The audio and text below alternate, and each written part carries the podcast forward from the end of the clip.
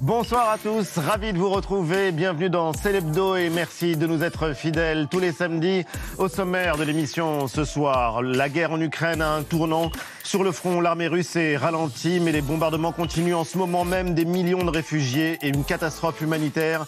Les Russes disent avoir revu leur stratégie. Activité diplomatique intense aussi cette semaine avec le président américain Joe Biden en visite en Europe. Aujourd'hui encore en Pologne. Américains et Européens unis avec une ligne qu'a définie Emmanuel Macron.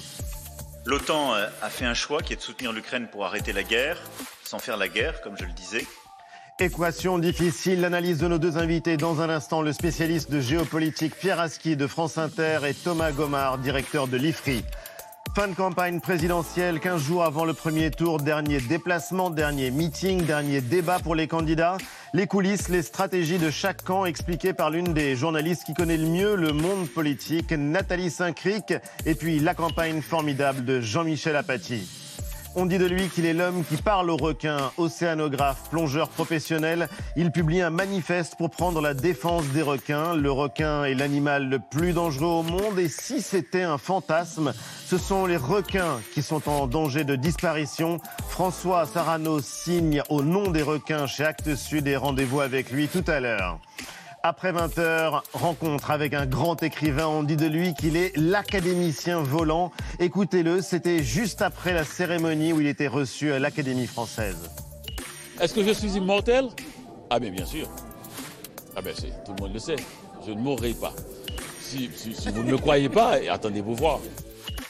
Le formidable Dany Laferrière viendra nous parler de son dernier roman L'enfant qui regarde. Rendez-vous avec lui dans la suite de Célébdo. C'est l'hebdo, c'est en direct et c'est parti.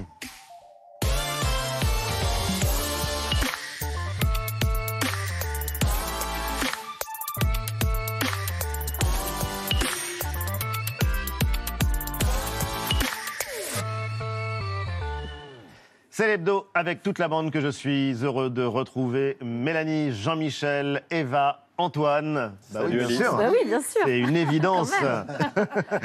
On va tout de suite plonger dans le vif du sujet, dans l'actualité la plus brûlante. Arrêter la guerre sans faire la guerre. Les mots sont entre guillemets, ils sont d'Emmanuel Macron. Un mois maintenant que l'armée russe se lançait son offensive sur l'Ukraine, la guerre est-elle à un tournant? Sur le front diplomatique La semaine était marquée par l'arrivée de Joe Biden en Europe. Alors quels enjeux, quelles perspectives alors qu'il n'est toujours pas question de cesser le feu? Décryptage avec nos invités, le directeur de l'IFRI, l'Institut français des relations internationales, Thomas Gomard, et le spécialiste de géopolitique de France Inter, Pierre Aski.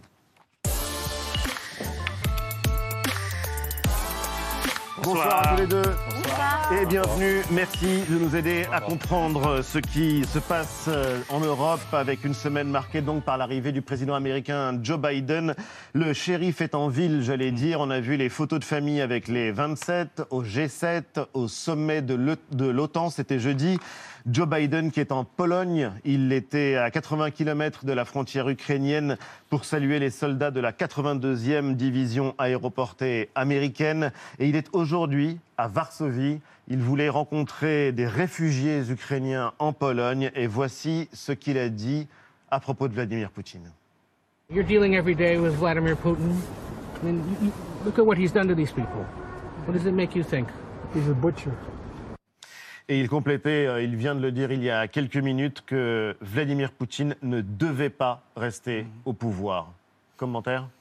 C'est une escalade verbale euh, qui n'est pas suivie d'effet parce que euh, Joe Biden n'a pas le pouvoir aujourd'hui de décider qui est au pouvoir à, Moscou. Mais c'est une prise de position que je trouve très importante parce qu'elle elle radicalise, elle, met un tranchant dans cette relation américano-russe euh, qui, est, qui est quand même extrêmement inquiétante, mais, mais qui est aussi dans un contexte où, la Russie, euh, la guerre russe ne, ne, se porte pas bien, ne se passe pas bien. On va en parler évidemment. Thomas Gomard, c'est au-delà des mots. Au-delà des déclarations de, Joe Biden Effectivement, escalade verbale, puisqu'il l'a également qualifié de criminel de guerre. Après avoir dit de lui que c'était un dictateur. Voilà.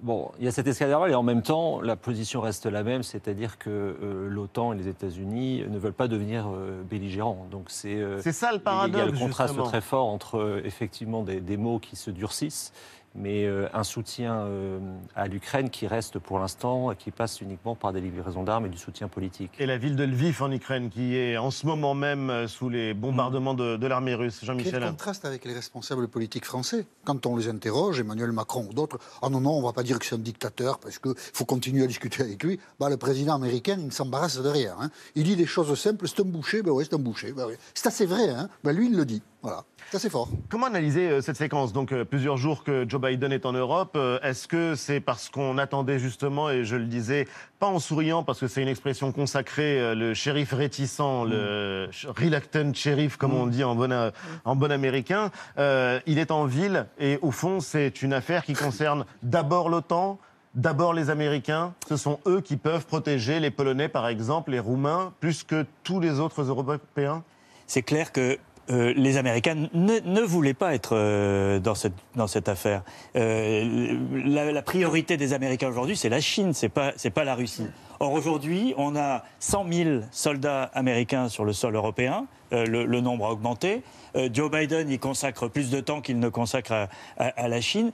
Et, effectivement, il y a, a d'abord une opération rassurer les membres de l'OTAN, les membres du flanc Est, comme on dit, c'est-à-dire les anciens pays communistes qui sont aujourd'hui confrontés à l'afflux de réfugiés et confrontés à cette euh, peur peut-être euh, irrationnelle, mais euh, on ne croyait pas non plus à l'invasion de l'Ukraine, donc euh, euh, la rationalité n'a plus grand-chose à, voir avec ça.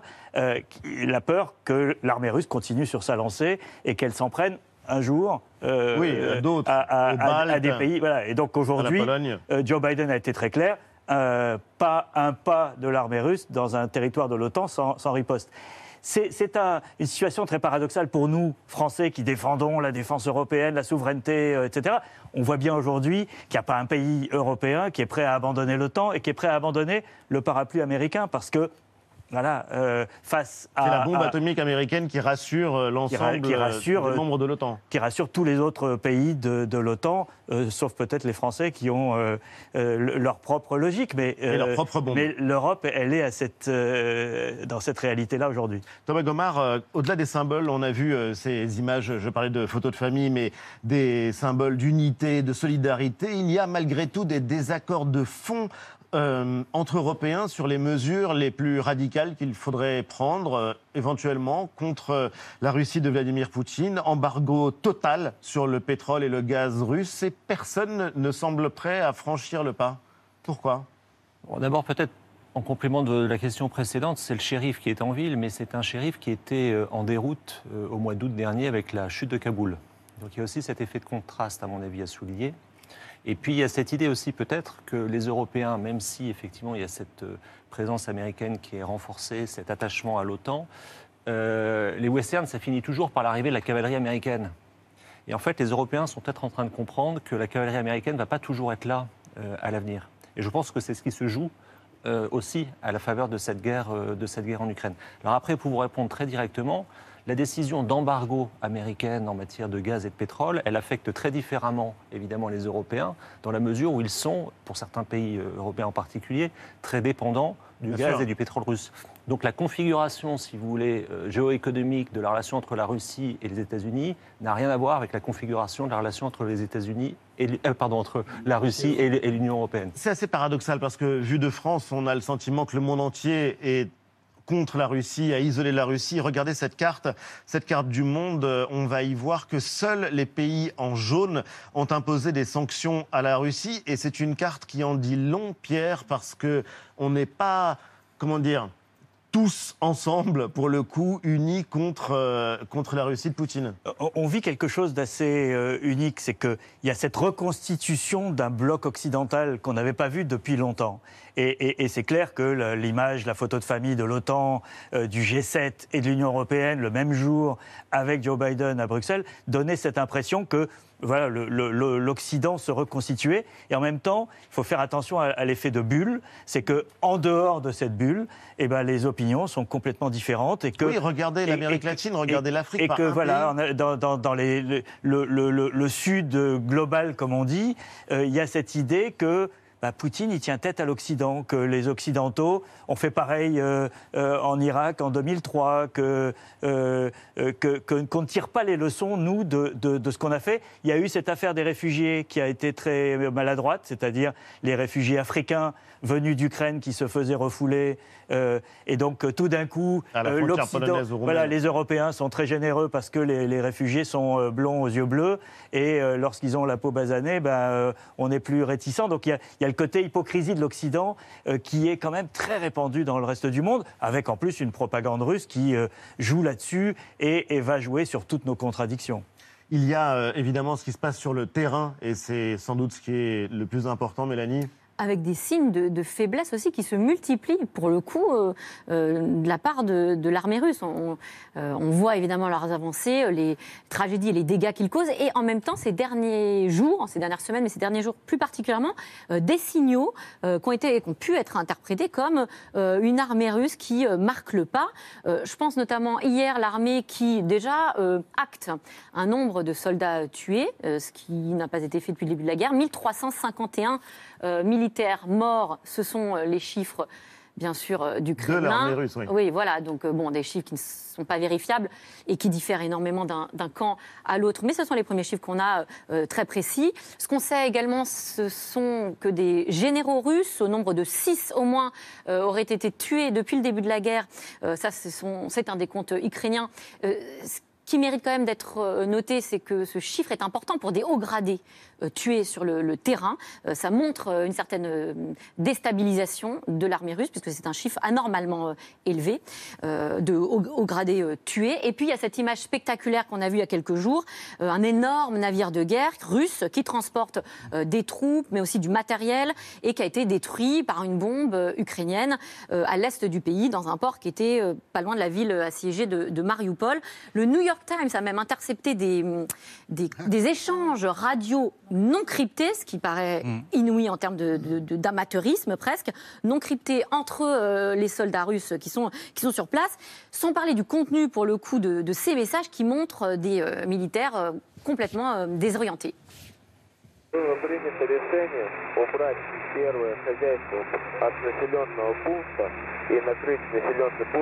Артиллерии, у Лампаса, помощи, воздуха, вертушки, вертушки. Не могу до Лампаса докричаться, пытаемся, пытаемся, прием. Пацаны страдают, страдают. 30, я Юг-95, про поддержку, блядь, воздуха забыли, блядь, забыли, прием. C'est incroyable, Thomas Gobard. Est-ce qu'on a surestimé les Russes On peut dire ça comme ça? Vous savez, vous avez un adage en Russie qui est euh, l'armée russe n'est jamais aussi forte qu'elle le prétend et jamais aussi faible qu'elle en a l'air. Mm. je pense qu'il faut avoir cet adage en tête parce que il y a ces images, tout ce que vous venez de décrire très, très justement, ça ne se passe pas du tout comme prévu. Ce qui était prévu pour cette opération de démilitarisation et de dénazification, c'était que le président Zelensky parte au premier coup de canon. Ce n'est pas du tout ce qui se passe. Mais en même temps, je pense qu'il ne faut pas forcément voir ça comme euh, un recul, mm. comme un recul ou comme euh, une défaite, ça, à mon avis, on est dans un, processus qui va être très long et que si Mariupol tombe, en fait, vous allez avoir une continuité territoriale qui est recherchée depuis 2014, euh, en réalité, par le Kremlin, entre la Crimée euh, et le Donbass. Et donc, le, sujet, désormais, c'est plutôt la, manière dont les armées russes vont se réorganiser pour porter leur effort sur le Donbass. Et avec la question pendante, qui est la capacité ukrainienne, en termes logistiques, en termes de, de volonté, de, même si c'est une armée galvanisée, de, de, de, tenir. de, tenir, et de résister. Donc c'est pas, euh, pas, je pense qu'on ne peut pas, si vous voulez, conclure à une défaite russe à ce stade, pas du tout. Alors vous attiriez notre attention justement, euh, Pierre, en préparant cette émission, sur ces images extrêmement symboliques de ce navire russe qui est coulé par un missile euh, près de Mariupol. C'est un moment très important. Joe Biden vient de dire que la guerre était déjà un échec stratégique pour Vladimir Poutine. Bon, ça reste euh, des discours euh, de, j'allais dire belligérants, mais après tout, ils ne le sont pas. Mais euh, ça reste un discours ou hmm. est-ce que ça correspond à une réalité Échec stratégique? Alors, moi, je suis d'accord avec ce qu'a ce dit, la, situation qu'a décrite Thomas, parce qu'on on a effectivement une guerre qui ne se déroule pas comme l'avait prévu euh, Poutine, euh, mais qui n'est pas pour autant une déroute russe. Et donc on a des, des ajustements stratégiques en cours de route. Le premier a été après la, la- la non, euh, euh, le non-effondrement de l'Ukraine, euh, cette guerre des villes qui a commencé. Aujourd'hui, on a une sorte de troisième phase où on annonce que ça sera plutôt concentré sur l'Est. Et, et- et- et il faut distinguer ce qui se passe dans l'Est, c'est-à-dire la consolidation. On va regarder du- la carte justement, mais la pourquoi, consolidation pourquoi du l'Est Donbass? Bah, il y a le, Pourquoi laisse il y a- Thomas, il y a tout ce- en parlait y toute cette zone du Donbass avec la continuité territoriale jusqu'à la Crimée, qui fait un ensemble assez cohérent, euh, qui élargit euh, ce que possédait déjà euh, le Russie. contrôle qu'avait déjà la, la Russie. Ça veut dire que Vladimir Poutine voudrait prendre le contrôle de tout l'est du pays, de tout le littoral de l'accès à la mer Noire, et euh, ça lui suffirait, il aurait Alors, atteint son objectif pardon. Ça, ça, je sais pas. C'est pas l'objectif tel qu'il avait défini euh, le 24 mars. Hein. Non. C'est ce qui Euh, est défini au début, le 24 février, pardon. ouais. C'est pas du tout cet objectif-là. Je sais pas, peut-être que vous êtes spécialiste, mais quand même, il a quand même l'impression d'avoir foiré son truc, quand même. Enfin, on peut le dire. Rien que le nombre de morts. Ça n'a pas du tout été anticipé. Les 1350, tout le monde sait que c'est un mensonge. Enfin, quand même, euh, ils sont un peu déstabilisés, quand même. Le, le chef d'état-major, il a disparu pendant 15 jours. Alors là, on le revoit euh, depuis hier. Bon, d'accord, mais enfin, où il était passé, bon, on sait pas. Il y a- ça marche pas, quand même, en Russie. Il y a un truc qui va pas, quand même. C'est pas mal de choses qui ne fonctionnent pas en Russie, mais ça, ça, ça date pas de la guerre. Euh, Peut-être essayer de distinguer les, les phases. C'est-à-dire que la continuité ter- territoriale et littorale qu'on décrivait, ça Oui. correspond à l'objectif de 2014, qui est ce que le, le Kremlin appelait à l'époque Novaya c'est-à-dire de- d'étendre, de, réunir des terres que le Kremlin considère comme des terres russes historiques. Ça, c'est un objectif qui apparaît de 2014. S'il l'obtient, d'une certaine manière, il aura néanmoins obtenu quelque chose, même si ça ne correspond pas aux objectifs euh, annoncés le 24 février, qui consistaient fondamentalement à faire du changement de régime, c'est-à-dire à provoquer euh, le départ euh, du président Zelensky et à, à faire en sorte que l'ensemble de l'Ukraine revienne dans l'orbite euh, de la Russie. Après, vous avez entièrement raison sur le niveau de perte, c'est un niveau de perte extrêmement élevé. Élevé. Juste pour donner un, un ordre de grandeur, c'est euh, trois fois ce que les armées françaises ont perdu depuis 1962. Bon, et c'est un chiffre annoncé par le ministère russe de la Défense, euh, non pas par souci de transparence, mais tout simplement pour euh, euh, accélérer la militarisation du corps social russe. Parce que ce qui est en jeu, c'est bien ça, c'est-à-dire la capacité de la, la Russie à tenir avec une armée qui est à la fois une armée professionnelle aguerrie, passée par la Syrie, et puis une armée de conscrits, enfin plutôt de volontaires auxquels on fait signer des contrats longs, sans, sans d'ailleurs qu'ils le sachent forcément, et qui est euh, très euh, euh, fragile sur le plan à la fois social, sanitaire, et puis également euh, dans, sa, dans- dans sa compétence Pratique. militaire, et effectivement par son niveau de, de morale. D'un mot, il n'a pas encore gagné Vladimir Poutine, mais il n'a pas encore perdu? Il n'a pas remporté le moindre succès euh, qui lui permettrait aujourd'hui de s'arrêter en disant voilà mission accomplie. C'est pas le cas. Euh, en revanche, le risque aujourd'hui, c'est cette partition d'une certaine manière euh, de, l'Ukraine sur un front qui va durer longtemps où ni l'un ni l'autre ne pourra l'emporter.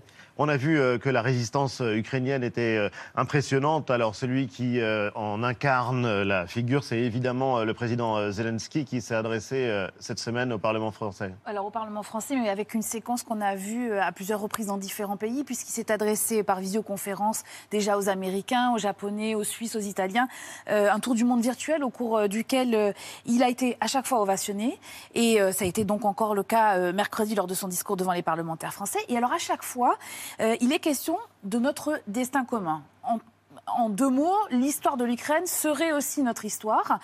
Et à chaque fois, pour appuyer cette démonstration, eh bien, Zelensky en appelle à la grande histoire en évoquant un événement. Після тижнів російського вторгнення Маріуполь та інші українські міста, по яким вдарили окупанти, нагадують руїни Вердену.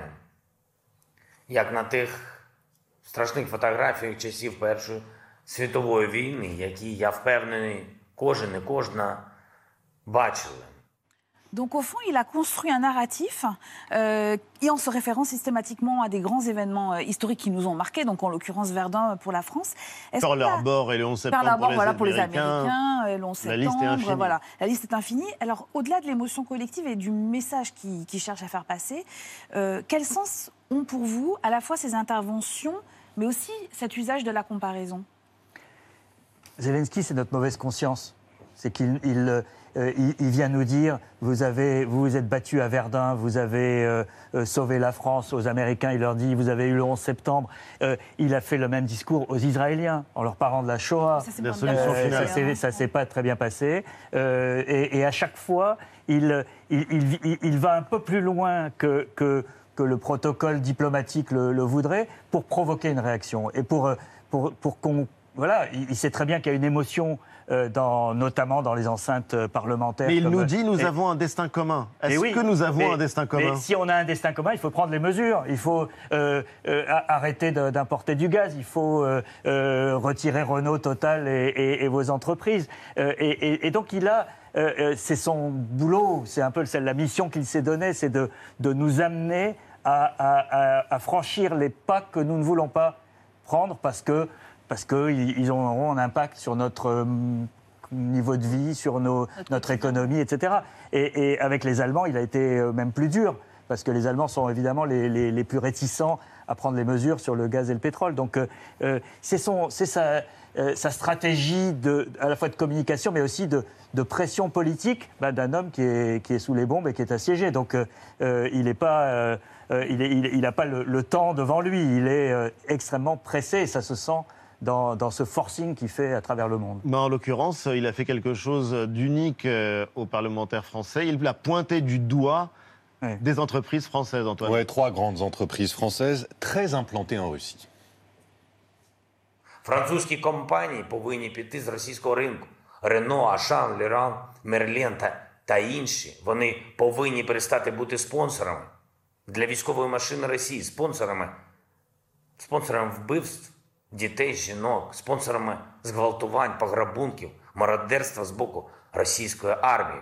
Ces, entre- ces entreprises doivent cesser d'être les sponsors de la machine de guerre russe, dit Volodymyr Zelensky. Un appel entendu par Renault, le groupe automobile étranger le plus implanté en Russie. Il a annoncé, euh, ce groupe, quelques heures plus tard, la suspension de son activité industrielle dans le pays, dans son usine de Moscou notamment, qui compte 1800 salariés. Renault s'en va donc, mais pas le roi Merlin, ni Auchan, qui appartiennent euh, tous les deux à la famille Mullier, famille du nord de la France. Les deux enseignes maintiennent leur activité en Russie, une activité par ailleurs importante hein, pour ces deux groupes. 10% du chiffre d'affaires mondial d'Auchan vient de, de Russie, 18% pour Leroy Merlin.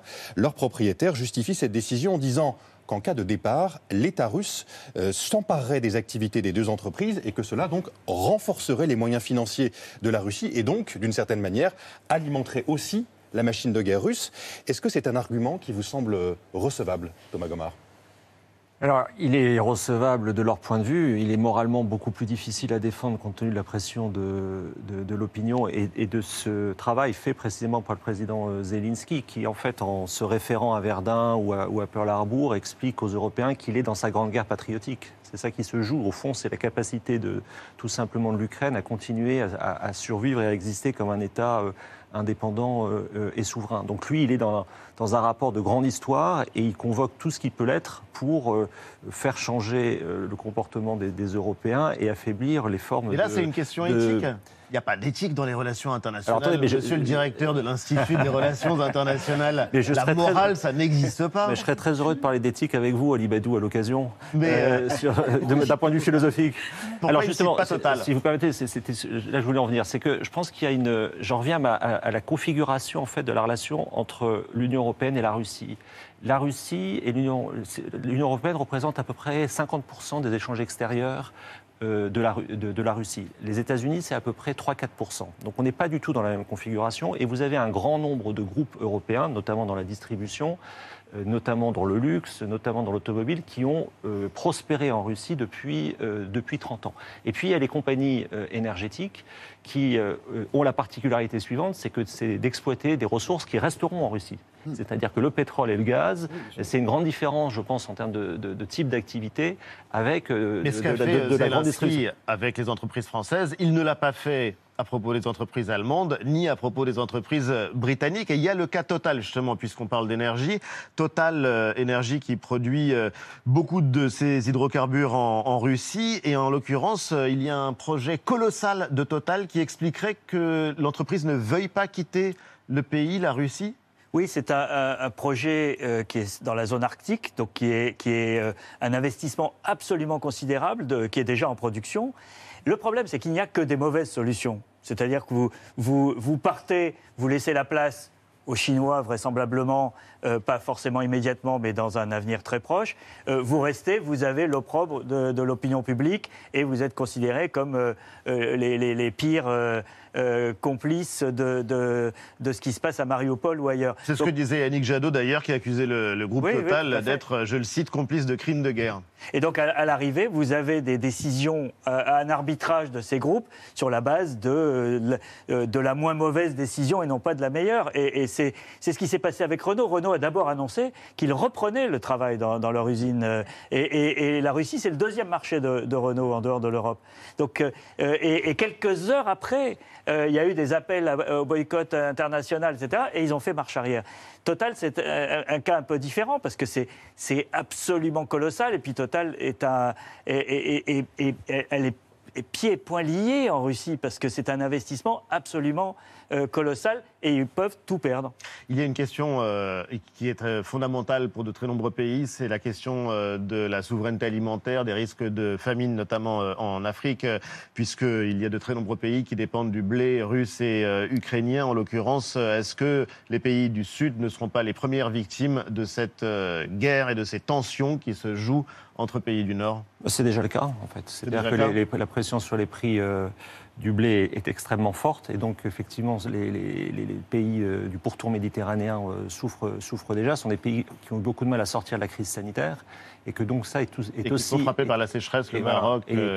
Absolument. Est, est, est annonciateur, effectivement, de, de très fortes tensions sociales dans, dans cette région. Dernière question, euh, Pierre. Euh, il y a la question du boycott économique, mais il y a aussi la question du boycott euh, culturel. Vladimir Poutine a comparé les sanctions contre le monde de la culture russe aux autodafés nazis, rien que ça. Vous allez nous quitter, Pierre, pour aller à une soirée organisée par des cinéastes ukrainiens. Et la question, elle fait débat, même entre, même entre Ukrainiens en exil. Oui, parce qu'il y a une pression très forte des Ukrainiens, mais c'est pareil que ce qu'on disait tout à l'heure sur Zelensky, qui sont sous les bombes et qui disent il faut boycotter toute la culture russe. Donc euh, sans distinction.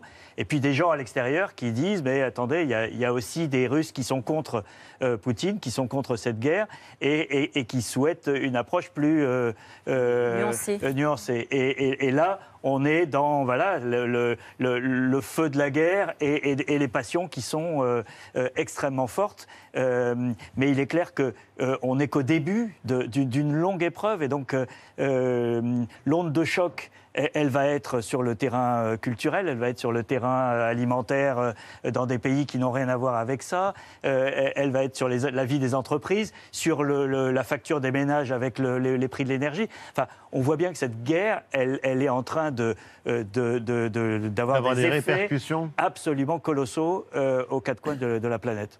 Merci infiniment en tout cas à tous les deux. Bonne soirée Pierre, donc pour cette soirée organisée par des cinéastes ukrainiens géopolitiques tous les matins sur France Inter. Thomas Gomard, merci infiniment d'avoir été notre invité. Les guerres invisibles, c'est chez Talandier et c'est passionnant. On va maintenant revenir euh, en France. Fin de campagne, fin de campagne Jean-Michel, on va en parler dans un instant. Elle ne l'est pas encore, elle ne l'est pas encore. Plus que 15 jours euh, avant le premier tour de l'élection présidentielle, dernier déplacement, dernier meeting, dernières émissions de télé pour les candidats. La journaliste politique de France Télévisions, Nathalie Saint-Cric, est notre invitée.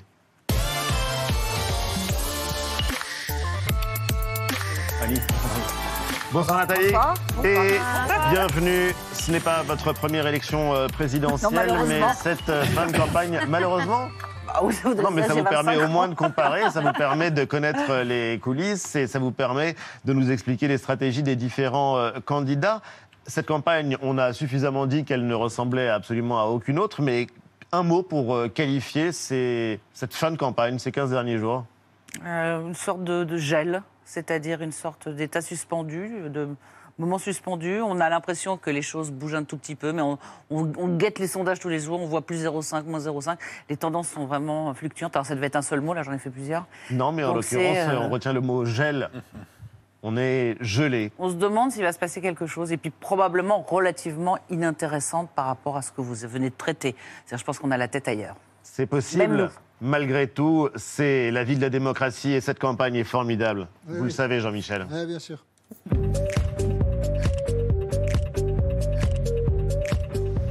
Marine Le Pen, hein, elle est active, elle promet la retraite. euh. D'ailleurs, on ne sait pas exactement ce qu'elle promet, parce qu'elle plus elle explique et, et- et moins on comprend. Je ne sais pas si elle comprend bien elle-même. Marine Le Pen, on pourra partir à 60 ans, à 62 ans, et tout sera progressif. Rassurez-vous. Si vous êtes entré dans le régime, commencez à travailler avant 20 ans, vous partirez à 60 ans avec 40 annuités. Et progressivement, on augmente en fonction de l'âge auquel on rentre dans le régime jusqu'à maximum 62 ans d'âge légal et 42 ans d'annuité. Et on n'ira pas plus loin. Si vous avez tout compris, c'est que vous êtes un spécialiste des retraites. Bravo. Jean-Luc Mélenchon n'est pas d'accord. C'est pas étonnant. On. La retraite à 65 ans avec le gouvernement de l'Union populaire. Nous passerons à la retraite à 60 ans. Et si vous parlez au candidat communiste Fabien Roussel de travailler plus, c'est-à-dire euh, 62, 63, 64, ça l'énerve. Ça l'énerve. ça l'énerve. Et si vous voulez gagner plus, travaillez plus aussi. Et voilà, il veut pas. Il veut pas travailler plus. Il ne veut pas travailler plus, euh, ce sont les jours heureux. Et pendant Oui. ce temps, Jean Lassalle, lui, poursuit sa campagne. Oui, alors on a cru qu'il allait l'arrêter. Vous savez, Jean Lassalle, il fait pas tout à fait les choses comme les autres non plus. hein. La semaine dernière, on a cru qu'il allait l'arrêter. Finalement, il continue. Et sa préoccupation, c'est c'est Emmanuel Macron. Il le trouve un peu pas en très bonne forme, Emmanuel Macron. Écoutez Jean Lassalle. Il, il n'est pas bien en ce moment. Emmanuel Macron n'ose, a peur de son ombre, il n'ose pas faire campagne. Bon, vous avez compris hein, ce qu'il a dit.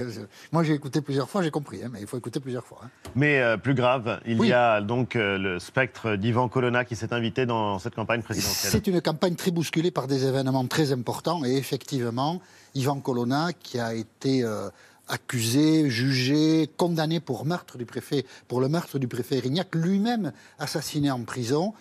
Euh, donc Ivan Colonna était enterré hier à Cargèse, en, Corse du Sud. Vous voyez ces drapeaux. Ivan Colonna a été enterré comme un héros de la nation corse. Alors, euh, ça suscite des, des sentiments évidemment divers, on ne comprend pas toujours. Les drapeaux ont été mis à, en berne. Emmanuel Macron a regretté que les drapeaux aient été mis en berne, le drapeau européen, français et le drapeau corse. Et vous allez entendre les réactions de Yannick Jadot et de Nathalie Arthaud. L'un est choqué, l'autre pas. Je regrette ces drapeaux en berne. Euh, je regrette cette décision euh, parce que euh, on connaît la qualification du crime, de l'assassinat du préfet Rignac. Moi, je ne suis pas choquée parce que je pense que ça correspond aussi à, un sentiment, c'est qu'il faut respecter. Voilà, c'est une campagne euh, où des choses très graves se produisent. Ouais. Et donc, vous avez raison, Nathalie, on n'a pas tout à fait la tête à ça. Mais Euh, un avec- commentaire un euh, sur euh, ce qui s'est joué un autour des obsèques euh, un d'Ivan Colonna. soupçon d'affolement, notamment dans le gouvernement. C'est-à-dire que moi, j'ai entendu, même s'il a rétropédalé après, euh, Gérald Darmanin comparait euh, l'assassinat de Samuel Paty et celui d'Ivan Colonna. Et je trouve ça absolument euh, enfin, lunaire d'oser dire des choses pareilles. Et on a tendance un peu à essayer de, se rabibocher avec les Corses, tout ça, en faisant ça en trois semaines alors qu'on ne l'a pas fait pendant cinq ans. Et puis, franchement, le héros corse, il y en a d'autres. Enfin, La campagne, en tout cas, si on essaye de prendre un peu de recul, c'est ce qu'a fait euh, la journaliste Françoise Fressoz dans le journal Le Monde euh, il y a quelques jours. euh, Une campagne qui serait révélatrice de la faiblesse des novices. Elle disait, euh, elle écrivait cette semaine que les primo-candidats, c'est-à-dire ceux qui se présentent pour la première fois, sont à la peine et ils semblent davantage usés que les vétérans, ce qui est assez paradoxal. Est-ce que vous partagez l'analyse? Alors, je partage l'analyse de Françoise concernant effectivement Jean-Luc Mélenchon et Marine Le Pen, qui pour le coup, au bout de la troisième fois, euh, sont relativement, euh, sont relativement habiles. C'est-à-dire qu'ils ont aussi calculé qu'il ne fallait pas trop parler au début sur les chaînes d'infos, parce qu'on les verrait plus après, alors que les autres ont foncé pour exister. Euh, certes, il y en a certains, comme Anne Hidalgo, Valérie Pécresse, qui ont cru que pour être une présidentielle, c'était la même chose qu'une municipale ou une régionale. Je dirais que quand même, je rajouterais par rapport à Françoise, j'ose, que c'est parce que chacun d'eux ont des, des- des programmes qui tiennent pas vraiment debout. C'est-à-dire que quand on voit Valérie Pécresse, on ne comprend pas exactement si elle est avec Éric Ciotti ou si elle est avec Xavier Bertrand ou au centre droit. Donc, elle a passé son temps à godailler. Quand on voit Anne Hidalgo, elle est certes socialiste, certes, elle a un certain nombre de choses, mais elle n'a pas grand programme annoncé. Maintenant, elle existe face à Mélenchon. Donc, si vous voulez, c'est pas que les prix. Quant au vert, ils sont coupés en deux. Il y a le vert euh, gouvernement compatible. Et Jadot, oui, donc fait et sa première campagne. son euh, premier combat. Et à- derrière lui, il a la moitié, voire les deux tiers des républicains verts qui ne pensent pas comme lui, qui sont beaucoup plus à gauche. Donc, certes, ils sont jeunes, certes, ils sont expérimentés, et puis ils ne sont pas aidés par leurs troupes. Un mot sur la faiblesse des novices par rapport aux Euh, La vétérans faiblesse des novices, oui, la faiblesse d'Emmanuel Macron, qui ne Justement. comprend C'est pas un novice, lui, hein C'est Il pas a un déjà été novice. candidat, mais il n'a pas l'air de comprendre ce qu'on est en droit, en quelque sorte, d'attendre en 2022 d'un candidat. Alors justement, nouvel épisode euh, hier de sa web-série. Jean-Michel, euh, la web-série d'Emmanuel Macron, vous euh, n'en manquez pas un épisode. Nathalie, euh, c'est le candidat où il se met en scène. On le voit à la Défense Arena, là même où il tiendra son premier et sans doute son seul meeting de campagne samedi prochain. Ce que je voudrais, c'est pas une écriture de meeting. Je voudrais un truc plus un effet d'événement sportif, de truc- un truc ouais, plus ouais, charnel. Qui est une forme de. Moi qui dis merci. Je sens bien un truc comme ça. Et tout commence. Et là, bam Tac Et là, Brigitte arrive et elle fait son discours. Vous avez l'air d'accord euh, Un président Il ne devrait devrait pas faire Voilà, ça, disait voilà. Non, ça Jean-Michel, sert et vous avez strictement à rien parce que ça donne l'impression que c'est factice, ça donne l'impression que c'est du cinéma ça- ou du théâtre, je sais pas. Mais en l'occurrence, euh, il Euh, reste archi favori. Et pourtant, il se tasse dans les sondages. Comment expliquer sa situation assez paradoxale? Ah, Il est archi favori parce qu'il y a ce que tout le monde a appelé l'effet drapeau, c'est-à-dire quand il y a la guerre, qu'il y a le président, qu'on voit que c'est quelqu'un qui joue sur la diplomatie, qui, est vraiment, qui nous donne l'impression de revenir un peu au centre de la diplomatie et d'être efficace, et qu'en plus beaucoup ont peur. C'est assez logique. Au début, on a tendance à aller à l'efficace.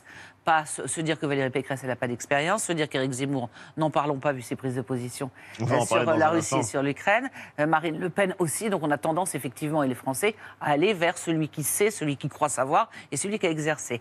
À côté de ça, comme on est quand même, comme vous le disiez, il y a 15 jours, il ne, peut, il ne rentre pas dans la, dans la campagne. C'est-à-dire qu'il fait quelques émissions, mais qui sont absolument pas dangereuses. Il n'est pas entré en campagne. mais non, mais il n'est même pas rentré dans ce qui est difficile. En général, il a été connu pour être quelqu'un qui est plutôt bon face à l'adversité, quand on l'attaque, quand on l'agresse, quand on lui demande des choses. Et là, les quelques émissions qu'il a pu faire ou les quelques face aux Français qu'il a pu faire étaient des promenades de santé. Donc on peut imaginer, il n'existe pas vraiment dans la campagne. Euh, et c'est probablement parce que lui aussi ne ressent pas cette nécessité et qu'il est euh, happé, comme on le voit et comme on peut le constater, par tous les événements officiels, les G7, les conseils européens et toutes les Bien choses. sûr. Un mot, Jean-Michel, avant d'aller regarder à droite. De donner l'impression de savoir casser les codes. Là, il est totalement giscardisé. Giscardisé. Ah, totalement. peut-être pas Il fait Un une- néologisme. Il fait une campagne euh, d'en haut euh, suffisante. hein, Et il pourrait le payer cher. hein. Et du côté de la droite et de l'extrême droite, Mélanie Des stratégies euh, très différentes si on prend le cas euh, Zemmour et le cas euh, Le Pen. Du côté d'Éric Zemmour, chute dans les, dans les sondages, on, l'a vu. Il joue la carte de la radicalisation. Donc cette semaine, il a franchi un cap dans ses obsessions en proposant un fameux ministère de la remigration. Concept xénophobe qui a largement circulé ces dernières années, notamment dans les groupuscules identitaires à l'extrême de l'extrême droite. Objectif, selon Éric Zemmour, renvoyer un maximum d'étrangers dans leur pays d'origine, euh, des étrangers qui seraient clandestins, délinquants, criminels ou prisonniers. Voilà ce qu'il a expliqué. D'ailleurs, ça n'a pas été euh, suivi, euh, même parmi des personnes de son propre camp. En face, on a une Marine Le Pen qui, elle, mise tout sur un thème qui n'a aucun rapport avec l'immigration, en tout cas pas que sur celui-ci, le thème du pouvoir d'achat. Alors ça devient un leitmotiv. Elle a visiblement choisi de se présenter comme la candidate qui euh, le défendra le mieux. Euh, elle remonte d'ailleurs dans les, dans les sondages et on l'a entendu hein, développer euh, en veux-tu, en voilà ce thème lors de sa dernière apparition sur BFM TV, c'était mardi dernier, avec cette phrase no- notamment Je me préoccupe autant de la fin du mois que de la fin de la France, deux candidats, deux stratégies, avec peut-être une euh, des deux stratégies qui fonctionne euh, mieux que l'autre. C'est-à-dire que Éric Zemmour a fait le choix dès le début de penser. Vous savez, on ne sait jamais en septembre quel est le thème qui va émerger. Oui. Euh, il, y a, il y a cinq ans, on pensait que c'était un. Certains thèmes, ça a été finalement le chômage. Bon, là, certains se sont dit le régalien, Emmanuel Macron, c'est pas sa manière forte, sécurité, immigration, on va faire ça. C'était le pari d'Éric Zemmour, donc il a eu sa montée en flèche. Et puis après, il y a eu effectivement ses positions sur l'Ukraine. Et puis il est obligé de se radicaliser, comme vous le disiez. Et on devrait normalement, de moi, avoir euh, l'ACME au Trocadéro. Il rêve d'avoir 30 à 40 000 personnes comme François Fillon l'avait eu la dernière fois. Ça n'a pas franchement réussi à François Ça n'a Fillon. pas réussi, franchement. Ni à Mais Nicolas attendez, Sarkozy. attendez, Ni à je- Nicolas non, mais attendez, cela dit, ce qu'on dit à droite notamment, c'est que franchement, François Fillon, il a quand même fait 20% au premier tour, avec, alors qu'il y avait toutes les affaires qu'il traînait. Bon, donc demain, on devrait avoir un bouquet final au Trocadéro avec Éric Zemmour. Et Marine Le Pen, elle, a été ce que Françoise Fressos appelle le calme des vieilles troupes, c'est-à-dire miser sur le pouvoir d'achat, se dire qu'elle n'allait pas changer de cap ni s'affoler Enfin, comme un cela dit, il lion. reste quand même faible, tous très faibles. Oui, Marine oui. Le Pen, c'est une Pas- surprise, le pas pouvoir d'achat, hein. quand même. Enfin, Mais attendez, en plus, c'est un truc de, go- c'est un truc c'est un truc de gauchiste. gauche. Il y a des gens qui, en regardant- Antoine, pardon. euh, C'est la première préoccupation des Français dans les non, études d'accord, mais euh, c'est le pas la première préoccupation du Front National. C'est la première fois qu'ils en parlent autant. C'est- c'est- elle- elle- en 2017, on a compris qu'elle ne comprenait rien à l'économie. Et maintenant, c'est euh, le pouvoir d'achat, le pouvoir d'achat. Enfin, c'est une protège. transformation Elle protège. magique. Et il y a des- Transformation C'est pas une magique. Il y a des gens, sérieuse, vous savez. il y a des gens de son camp qui, en l'entendant dans une émission, c'était pas BFM, les autres ont dit on dirait François Bayrou.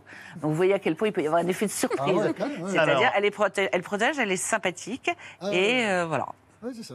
Est-ce qu'il y a euh, enfin, une réalité dans ce discours qu'on entend, cette petite musique? Plusieurs des candidats qui se présentent à l'élection présidentielle, en vérité, sont déjà en train de penser aux législatives. Bah, attendez. Sur les 12, combien ont déjà fait leur deuil de la présidentielle et pensent euh, d'après. au coup d'après? Il y en a 10.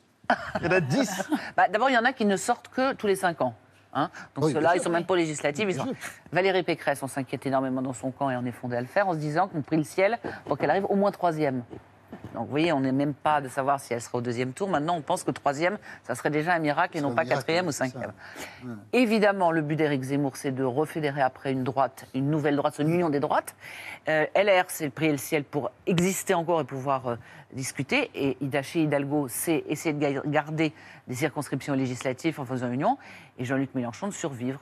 Donc euh, ils sont tous à peu près. euh, Et donc, euh, à chacun sa stratégie. Et Jean-Michel a bien compté euh, 10 sur 10, 12 on n'échappera- à peu près. On n'échappera pas, apparemment, au duel Le Pen-Macron. Marine. Rien n'est joué. Rien n'est savez. Oui, mais enfin, à- à 15 jours, franchement, la cristallisation dit que c'est trois semaines là. euh, Mais ce qui est certain, et en l'occurrence, euh, on comptait aussi les jours et les semaines, euh, c'est le Covid qui revient en cette fin de cas- campagne. Le fin de campagne, nombre de cas euh, qui euh, continuent d'augmenter tandis que les hospitalisations ne baissent pas. Pour la seule journée d'hier, par exemple, on a compté plus de 143 000 cas positifs. Euh, les chercheurs l'expliquent, on va être très clair, hein, par euh, la baisse de notre vigilance, notamment à propos des gestes barrières. Euh, euh, Olivier Véran euh, a dit il y a un mouvement de relâchement général en France. Il a été quand même rassurant en affirmant que les projections de l'Institut euh, Pasteur C'est pas très étonnant. Euh, oui, elle avait l'air de dire que le rebond ne devrait pas durer au-delà de fin mars et ne devrait pas surcharger euh, les hôpitaux. Donc le président Macron, lui, n'a pas exclu l'idée de refaire euh, imposer le masque à l'intérieur. C'était une des déclarations. Euh, Nathalie Saint-Cric, est-ce que la crise du Covid, ou en tout cas la gestion de la crise du Covid, pourrait venir encore bousculer euh, ces 15 jours d'avant-élection C'est-à-dire que si les choses continuent comme ça, c'est-à-dire finalement on en entend moins parler, Ouais. hein, on le sait tous, on a tous des gens qui de nouveau tombent malades alors qu'on avait l'impression depuis un mois que c'était terminé.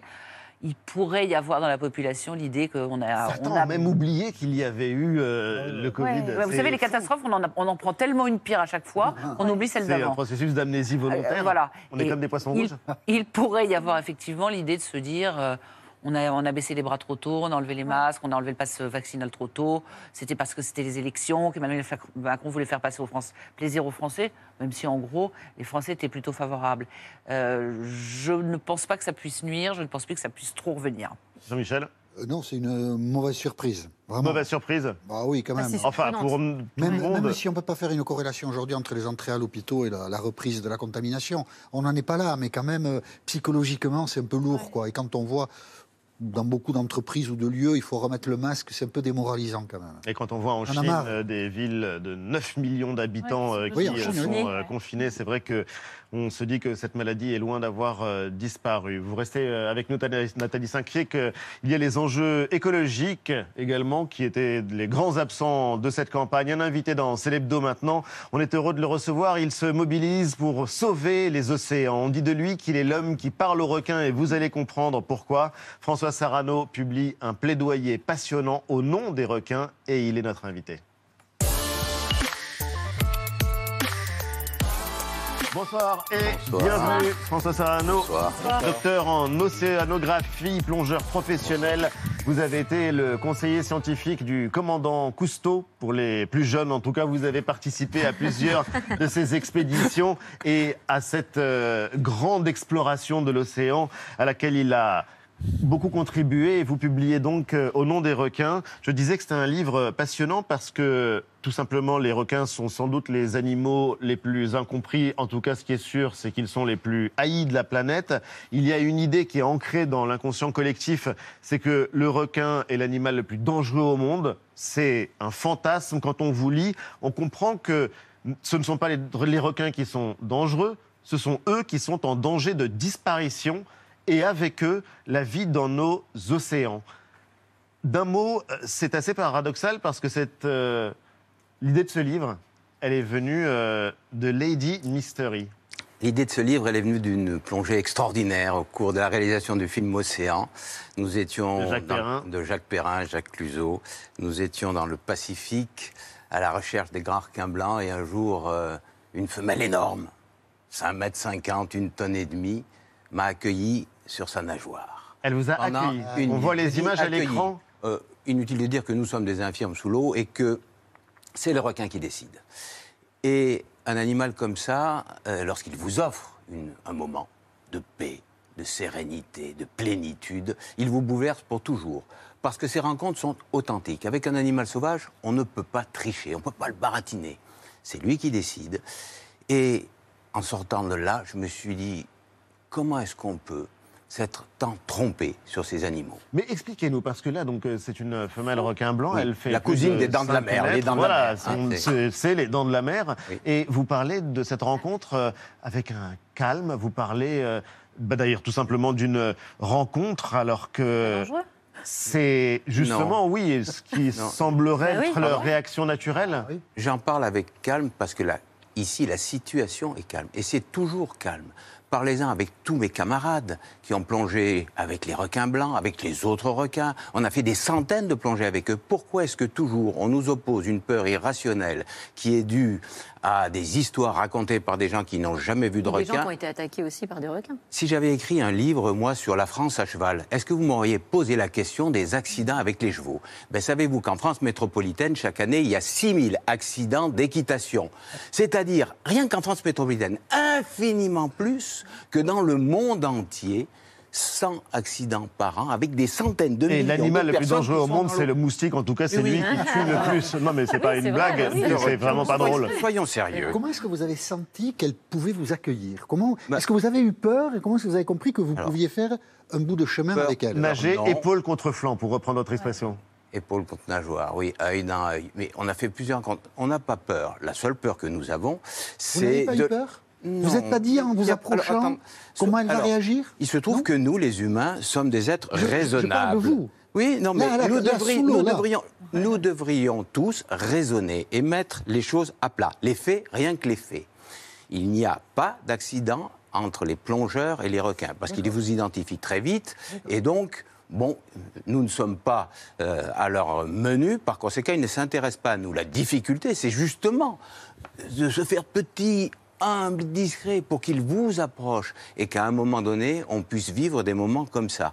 Et tous mes camarades qui les ont vécus disent la même chose. C'est pour ça qu'il faut aller à la rencontre. À la rencontre. rencontre, oui. Je suis en paix, sérénité profonde qui submerge tous mes sens, moment de plénitude.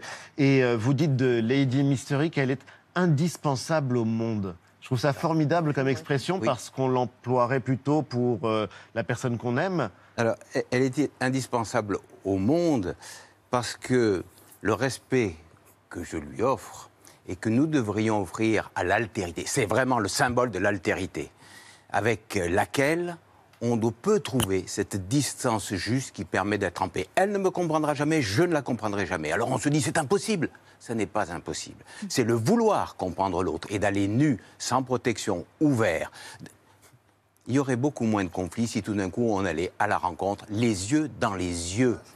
Et si ça- l'homme était sage, il y aurait moins de conflits. Ça, c'est sûr. Oui. Sapiens, mais- comme euh, oui, vous le dites dans ça. le Et- livre. Et, et l'autre chose, nous qui revendiquons justement cette idée d'être sapiens, c'est-à-dire qui avons la conscience globale de la richesse, de la diversité du vivant, du temps passé, du temps présent, bref, la conscience, ça nous donne une responsabilité formidable qui est celle d'agir en sachant, d'agir en conscience. Et par conséquent, d'avoir la liberté d'effacer, de tuer, de massacrer, ou de respecter. Parce Et c'est dans le requins- respect des autres qu'on construit notre humanisme. Chaque fois que je tue comme ça délibérément, c'est moi que je nie. C'est moi que je nie. Construisons ce que nous disons être, soyons dignes d'être des sapiens. Au nom des requins, c'est un livre qui parle évidemment de ces espèces, mais qui parle de nous, qui parle de notre rapport à la vie sauvage, qui parle de notre rapport au vivant. Et c'est euh, une manière assez fascinante d'ailleurs de découvrir euh, qu'on peut euh, établir une confiance réciproque, même avec un grand requin blanc, ce qui semble totalement contre-intuitif. Et ce sont les requins, l'une des espèces les plus massacrées au monde. Les plus massacrés au monde. Chaque les année, fragiles. les chiffres sont sidérants, en l'occurrence euh, 38 500. 38 millions. 38. 38 500 requins. Oui, non, c'est- Non, en fait, euh, il manque des zéros. Oui, il manque des zéros. Il manque des Il manque zéros. des zéros. Il manque des Euh, zéros parce que ça se compte en millions. Oui. Et, et quand on plonge souvent avec eux, on découvre que chacun est singulier, comme chaque créature vivante. La, oui, la singularité. D'ailleurs, que- Lady Mystery, vous la reconnaissez. Oui, je Parce que c'est pas la première fois que vous l'avez Voilà, vu. voilà. Mais euh, quand on découvre que chaque créature vivante est singulière, par conséquent irremplaçable, on doit faire attention à ce qu'on fait chaque jour. C'est-à-dire, si je dois t'effacer, parce que je dois manger ou je dois exploiter, je vais faire avec modération. Et je vais prendre en considération, avoir de l'égard pour les autres. Et ce qui est valable pour le requin blanc, quand je dis d'aller à la rencontre, je crois que c'est valable pour tous nos voisins qui ont des cultures, une sexualité, une religion différente. Allons les rencontrer au lieu de parler à tort et à travers. Allons les yeux dans les Vous êtes yeux. candidat à l'élection. Non, mais vous êtes passionné. C'est vrai que vous arrivez à imiter euh, certains de leurs sons Alors, les requins, malheureusement, sont les seuls Les animaux- cachalots Les cachalots. C'est euh, cachalots. C'est- pas mal. Non, mais on vous croit de toute façon. euh, nous n'avons pas rencontré de que les cachalots. cachalots du clan de Irène Gueule-Tordue, avec lequel nous plongeons depuis des années, euh, signifient « je voudrais un câlin ». C'est joli. Antoine, il y a la Vous question. avez- euh, oui, vous avez aussi fondé une association, François Sarano, Longitude 181, une association qui s'intéresse à la préservation de, de l'océan. Vous l'avez fondée il y a 20 ans avec votre femme Véronique, qui est aussi océanographe. L'objectif est d'informer, euh, était et il est encore hein, d'informer, informer les plongeurs notamment pour qu'ils respectent mieux les mers, les océans, euh, des océans qui sont euh, maltraités par, euh, par les hommes. On, on parle depuis près de 10 ans maintenant d'un septième continent de déchets, des déchets plastiques euh, qui sont, se trouvent notamment dans, dans le nord de l'océan Pacifique. Euh, pourquoi la, la situation ne change-t-elle pas plus vite? Est-ce qu'il faut encore aujourd'hui informer, mobiliser les hommes autour de ce problème Alors, euh, ça fait 40 ans qu'on donne des chiffres. Moi, j'ai vécu euh, le sommet de Rio, les 176 chefs d'État qui signaient l'agenda 21 pour aller vers un futur durable. Les chiffres, c'est sec. Les chiffres, ça ne touche pas. Les chiffres ne nous changeront jamais. Les statistiques, ça ne parle pas au cœur. Il ne faut pas simplement informer, il faut changer de récit. Et il faut emmener voir la réalité, les gens à la rencontre pour que chacun soit touché. Nous ne changerons pas si nous ne savons pas que pour faites. qui et pourquoi nous le faisons. C'est pour les autres. Le changement, il sera altruiste ou il ne sera pas. C'est-à-dire que tant que nous regarderons des chiffres qui défilent, chaque jour un peu plus, on voit les, les scientifiques de l'IUCN nous donnent des chiffres chaque année un peu plus catastrophiques. Avons-nous bougé? Non. On ne bougera que si on sent que on veut offrir à nos enfants un monde qui est plus riche, qui est plus en paix et qui est plus rieur que celui qui est aujourd'hui. Il y a- Cet engagement, il est là. Une formule euh, très célèbre du commandant Cousteau, c'était, euh, je crois, son premier film. Il parlait du monde du silence. Vous, vous portez la voix des océans. C'est, euh, ça en dit long d'avoir besoin de porter la voix, de s'exprimer, par exemple, au nom des requins, parce que ce qui avant était de l'ordre de l'évidence ne l'est tellement plus? C'est sur- la voix des sans-voix. Notre association essaye de porter la voix des sans-voix, qui sont cachés sous un miroir de 360 millions de kilomètres carrés et dont la richesse, pas simplement des ressources, mais des rencontres, parce qu'ils ne nous fuient pas. Dans ce monde sauvage, les animaux n'ont pas peur de nous, ils ne nous fuient pas. Et nous pouvons nous mêler à eux et à ce moment-là, les connaître. C'est pas savoir des choses, c'est tisser des liens et c'est vivre avec. Apprenons à connaître et non pas à intellectualiser en permanence et à savoir des choses qui ne nous touchent pas. Même si on apprend énormément de choses dans ce livre qui vous pourrait, pourrait vous être utile, il vous reste 15 Si je jours. rencontre Mystère Mystery, je voudrais juste qu'ils me disent. euh, Non, que je mais dois surtout, faire. oui, pour les requins politiques, euh, cela. le- Merci euh, le- infiniment à tous les deux. humble. Merci. euh, on doit malheureusement se quitter. François Sarano, au nom des requins, c'est chez Actes Sud. Et c'est la collection Monde Sauvage magnifique euh, collection. Merci de nous avoir parlé avec passion de nos voisins, de ce que nous devrions mieux connaître. Nathalie Saint-Cric, euh, la fin de campagne, vous allez y survivre. En tout cas, on la suivra avec vous sur France Télé. C'est les deux continue juste après la pub avec Vue et un écrivain qu'on adore, Dany Laferrière. Il publie L'enfant qui regarde. On le retrouve tout de suite. Et n'oubliez pas, pour le site d'action, composez le 110 pour faire un don.